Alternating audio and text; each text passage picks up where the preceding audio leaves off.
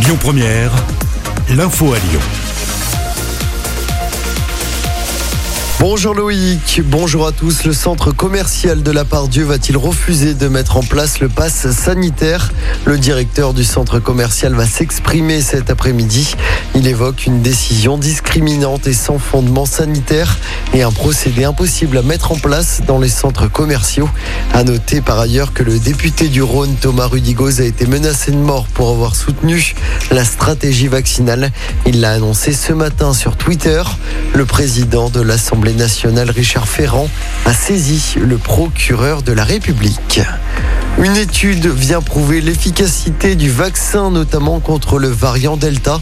Selon une enquête du ministère de la Santé, 96% des personnes qui ont contracté le Covid avec symptômes la semaine dernière n'étaient pas vaccinées.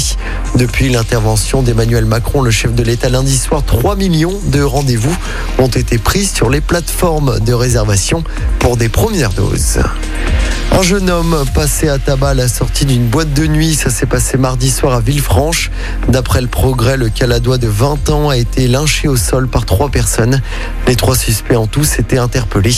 Ils seront présentés à la justice en janvier. 19 personnes toujours en garde à vue après la nuit agitée du 14 juillet dans la métropole. Des violences urbaines, pour rappel, avaient éclaté dans l'Est lyonnais, mais également dans plusieurs arrondissements de Lyon. Une centaine de voitures ont été incendiées. Certains suspects pourraient passer devant la justice à partir d'aujourd'hui. Une consultation publique lancée ce vendredi pour réduire le bruit dans la métropole de Lyon. La métropole demande vos avis sur cinq pistes d'action et notamment réduire le trafic routier en favorisant par exemple et notamment les transports en commun. La consultation se terminera le 30 septembre.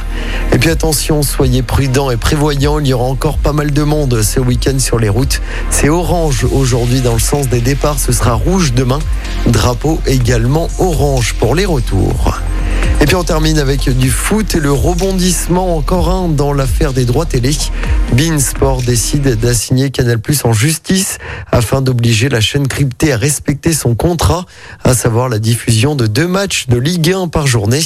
Pour rappel, Canal avait annoncé sa volonté de ne plus retransmettre les matchs depuis que la Ligue de foot professionnelle a vendu 80% des matchs à Amazon.